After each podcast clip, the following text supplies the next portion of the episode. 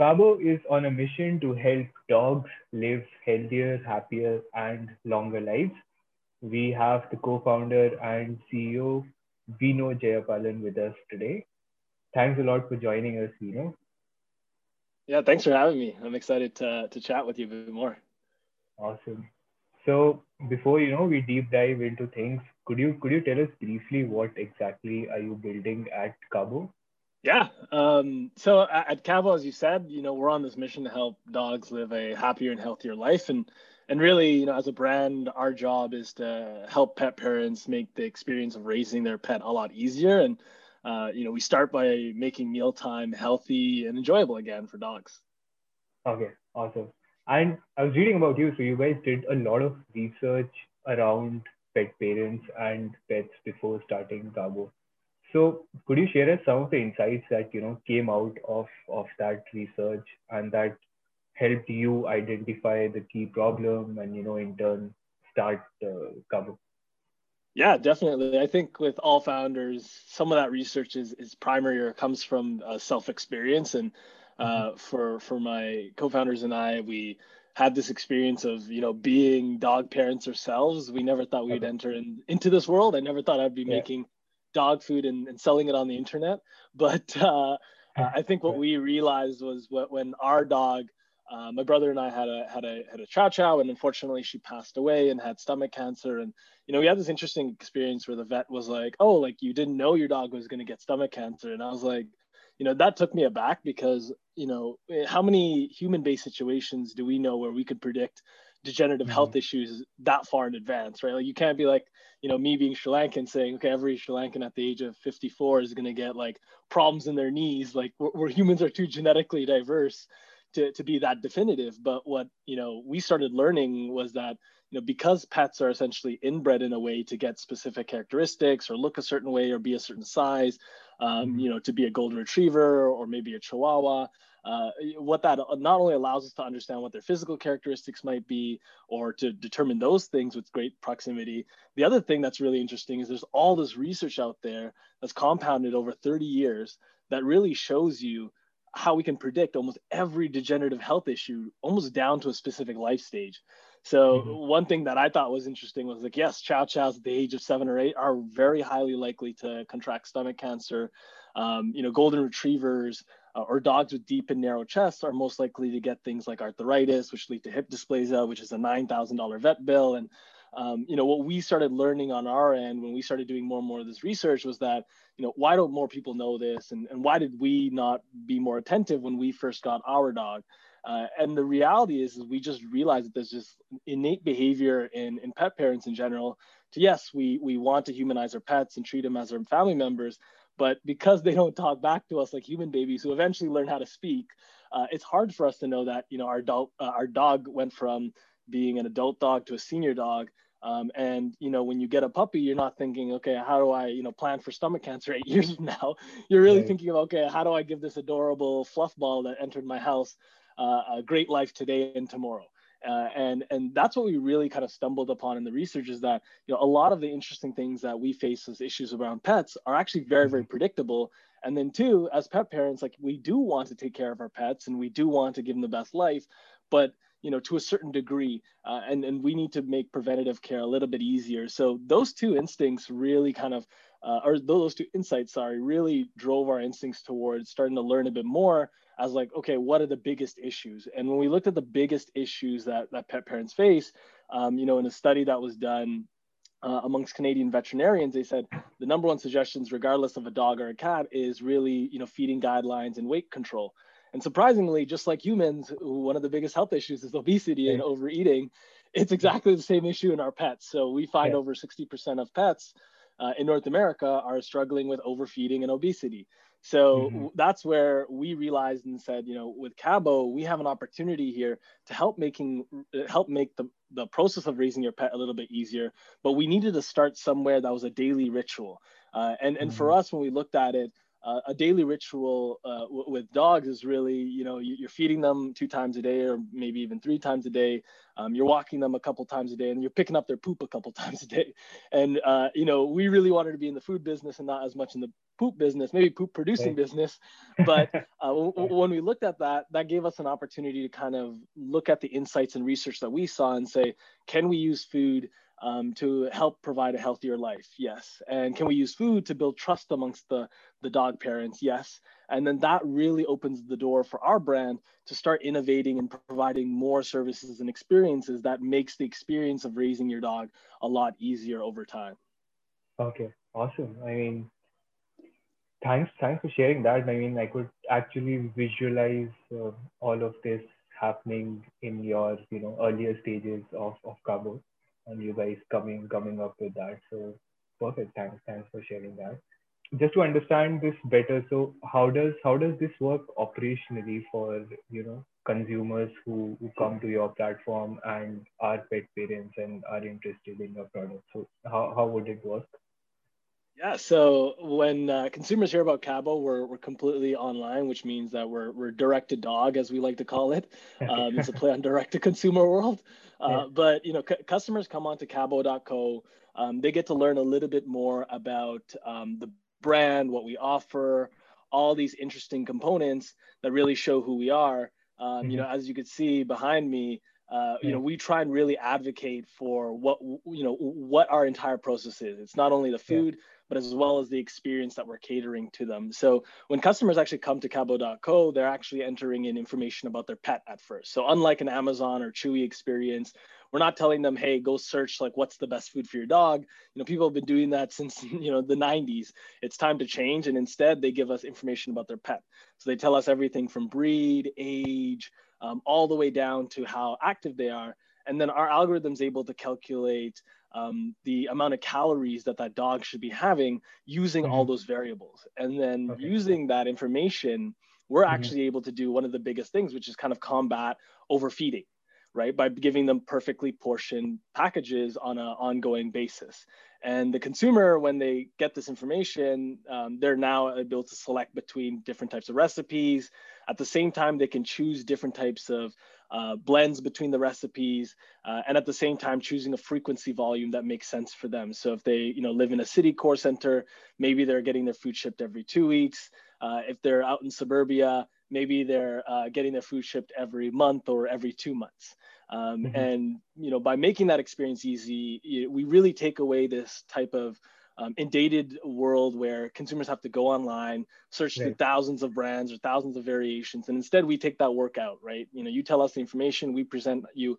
Here are all the diets that are acceptable for your dog, um, and you can choose not only what are acceptable for you, but as well as your dog and con- as they kind of continue their subscription they have the option between you know pausing it um, you know skipping a delivery for instance but it, just like we do in a typical human meal kit space or, right. or human ready to eat meal space but uh, the interesting aspect is cons- we found our subscribers and consumers have really been changing between diets. So sometimes they'll be feeding their dog, uh, let's say, a dry food, and then you know adding in a freshly cooked food as they kind of go along. Um, and one thing that we we offer to a lot of our subscribers that you know we don't advertise a lot is uh, some of the interesting product development that we do. So because we mm-hmm. have a lot of the pet data, we're able to do recommendations and build products, food products that uh, help either you know make the pet experience, uh, pet raising experience a lot more fun, or help them uh, with some functional aspects such as um, you know improving their,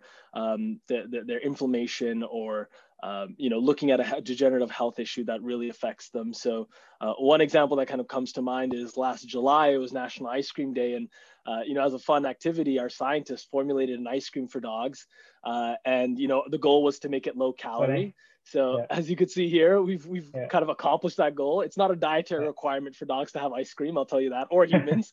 Uh, if anyone's telling you that they're a little, uh, you know, uh, has a little bit of a sweet tooth, but Mm-hmm. From formulating this uh, this diet, we're then able to take our list of um, you know Kabo subscribers and say you know which one of them are overweight and let's cancel mm-hmm. let's take them out of the recommendation list because our goal is to help dogs live a healthier life we don't want right. to just be recommending them ice cream uh, even yeah. though their goal is to maintain a healthier weight then uh, we then look at you know where can we ship this product to and, and which customers are eligible and they get this offer and they get it at a very reasonable and low price because they're an existing mm-hmm. subscriber and you know mm-hmm. as a matter of fact we're able to now deliver them this very unique experience uh, that's only catered towards the Kabo community so okay. really that end-to-end experience for a Kabo right. customer varies uh, individually by person but uh, that's really the, the, the entire flow of the experience from the online side to even how we continually provide value you know months out after they get their uh, their, their their reoccurring um, boxes of food that they use for their day-to-day basis. Awesome. I mean that's that's amazing. First of all thanks for that uh, demo that was going behind you. So that that was really insightful. And uh, secondly yeah i mean convenience obviously it pays uh, uh, it's, it's plays an important role when it comes to human food. So, so why not for uh, for pet food? And uh, what do, do your does your website have those recommendations coming up that your dog might also like this? Is, is that yeah. plan?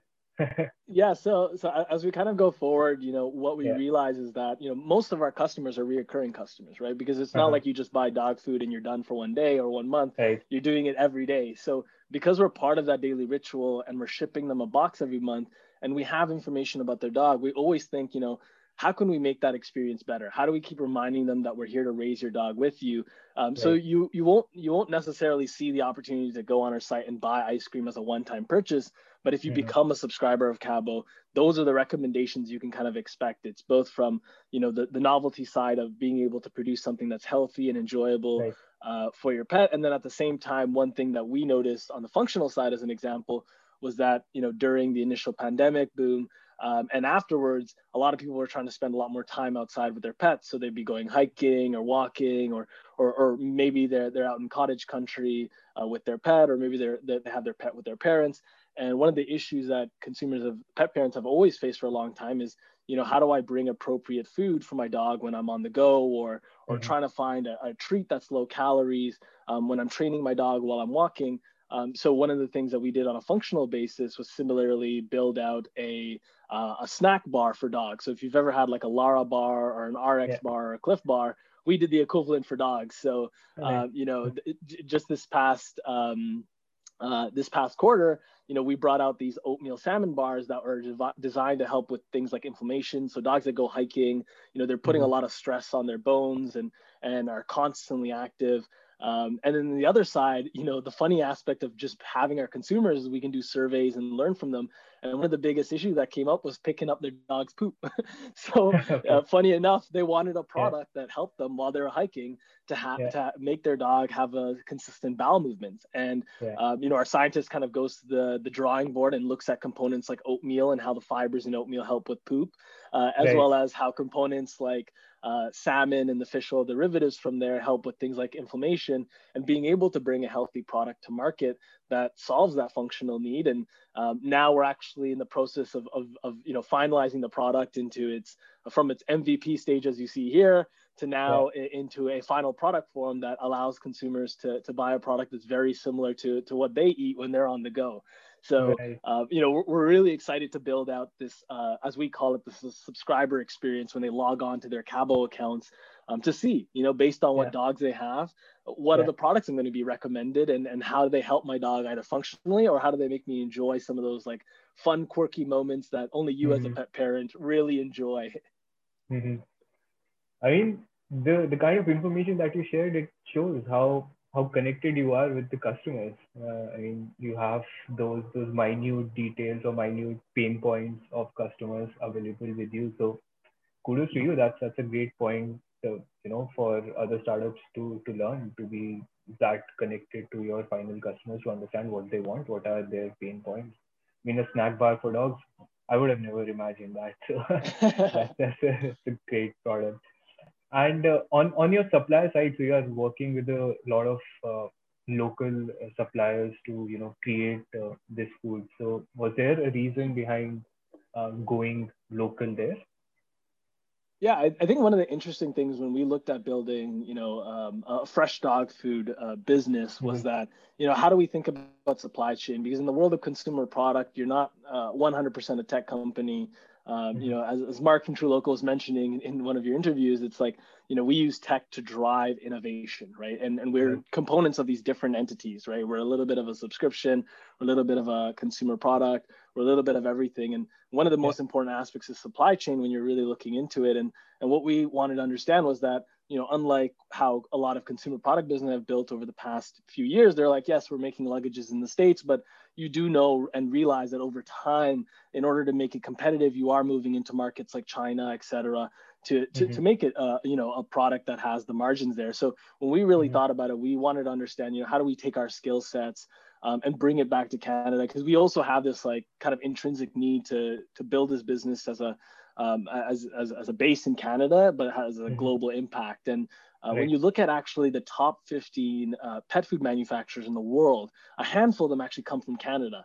And that was part oh, okay. of our initial research. And we kind of started digging in a bit more and more. And what we realized is like Canada has this amazing agricultural um, economy uh, right. from province to province and offerings that allow us to kind of keep things at home and and be a strong producer in you know ready to eat meals or food or food production um, or any type of production in the agricultural space. And and that's what really allowed us to leverage a local supply chain is that you know we can really look at everything from um, essentially produce to proteins and be able to source it locally and you know, early on in the food business, you want to be involved as much as possible or be as close as possible to your supply chain so you can learn, right? Because my background isn't from making food; it's from working mm-hmm. at Facebook and watching yeah. and building consumer product companies. So yeah. I only know one side of it, and you know, it's it's dumb to say that like you can learn all those in as fast as possible. So it's great to be in a country that we have mm-hmm. such great farmers, we have great producers and manufacturers that can you can really learn and leverage from as to you know how they went about um, building their business or what kind of key insights that they can provide and and you know we realized that the opportunity was like right in our backyard so why not take advantage of it and ever since it's really allowed us to scale and and have people who buy into our vision right? It's it's not like we're working with um, you know extremely large partners at the in the beginnings so it's really about you know how do you walk into um, you know a partner a supplier's uh, office and convince them that hey like right. my dog food is doing literally no sales but uh, this is where we think the future is going and, and we want you to bet on us. And uh, there is a bit of that support when it comes to lo- working with local partners yeah i mean yeah keeping your supply chain concise and close i mean it helps bring down the carbon footprint of your products and the company as well i guess so yeah exactly. Kudos to you on on uh, you know taking that that path versus uh, outsourcing it to a country which could have brought down your costs. Uh, exactly. And uh, switching gears a bit, so you and and your twin brother Vijay had started this uh, two years ago, and as you mentioned, I think both of you were working with Facebook uh, before this, I guess, right? And yes. so so what uh, what motivated uh, both of you? I, I know you mentioned briefly in the beginning, but would love to know more about your motivation behind you know taking a plunge into into entrepreneurship. Yeah, for, for myself, it really started uh, when I first joined Facebook, which was back in 2012. And for context, you know, people forget that back then Facebook wasn't public. Our biggest thing was page fans. I think I remember everyone was like yeah. vying for likes, and that was our ad product. So I think for myself, what was interesting was um, one, I dropped out of university to join uh, Facebook at an early age. So being in my early 20s, like instead of going to university, my school mm-hmm. was like Facebook's algorithm and like learning their new ad system that they were building because I was just like this extremely nosy person who would bug the engineers and be like, okay, why do we have the algorithm like this to understand, you know, the balance between ads and, and, and user sentiment on the platform. And it was just a great learning opportunity. But the uh, exposure that, you know, my brother and I eventually had was a lot towards the big e-com boom that happened mm-hmm. from 2012 for five years onward, where we had brands like Dollar Shave Club, Casper, you know, Away Luggage, you name it, it was happening. On the other end of it, um, you know, we were working on uh, globalization projects where we were really scaling out the efforts on drop shipping and private labeling coming out of China. I spent like four months there uh, which is a whole other story going from factories and fulfillment yeah. centers. But um, you know, really, when we were at Facebook, a lot of our time wasn't actually spent saying, "Okay, here, this is how you do ads" or this. It was the wild, wild west back then. Our goal was to help you know fast-growing e-com, D2C, consumer mm-hmm. product businesses um, reach people. And what we saw was this great opportunity these digital platforms had to reach billions of people um, and really be able to identify people's offline behavior online, right? Um, one thing that I always found interesting was that pet parents were so identifiable on the internet. Um, you know, whether they're looking for a vet, they go to Google. Whether they're, um, you know, just sharing something about their pet, they're posting it on Facebook or TikTok. And it's not like there's a product managers sitting at Facebook being like, hmm, how do we get dog people to post more pictures? yeah. Right? Like it's innate, right? And I think that's yeah. what we started learning and seeing a lot more. Okay. And that's where we fell in love with consumer product and said, you know, we want to spend the next 10 years of our life uh, building a consumer product because we see how it can make impact towards millions of people. Um, yeah. And naturally, it really aligned with, you know, our our craziness of just being animal people and, and, and becoming dog parents at an, at, at an early time at Facebook and, and tying in those experiences as well as our research and then as well as our compounding uh, experience working with some of these large growing D2C businesses that, you know, we got to be a part of scaling them to over, over $100 million uh, in, in less than three years, some of them in less than two years. And it was phenomenal to see those components and um, you know, at a certain amount of time as a, a, as an individual who's kind of been in an environment um, for for over five years, said, okay, now it's our turn to take a dive into this and, and tie in yeah. these experiences to, to build something that was truly impactful. What an inspirational journey. I mean, yeah, thanks, thanks for sharing, you know, uh, your story yes. and uh, and all those insights, you know. Uh, lastly, I would just want to understand what what lies ahead for for you guys like what are your plans in in 2021 concerning your your products your market so so what does it look like yeah so you know we've only been around for two years but we've mm-hmm. grown mm-hmm. quite fast over the past year and as well as this year our continual growth in canada is kind of the forefront of our focus as well as a lot of excuse me innovation on um, not only the supply chain side but as well as on the uh, R&D and production side. So as I mentioned, you know, as you've seen, some of our production around things like the snack bar is of interest. And the other thing as well that we're really looking at is starting to look and say, you know, outside of um, you know trying to bring in uh, a better customer experience or building a better subscriber experience online or some of these new product developments, everything is kind of rooted in people now. We're we're going through the stage where you're no longer the scrappy, you know, five people uh, you know, doing a million jobs is really about yeah. you know bringing the right individuals and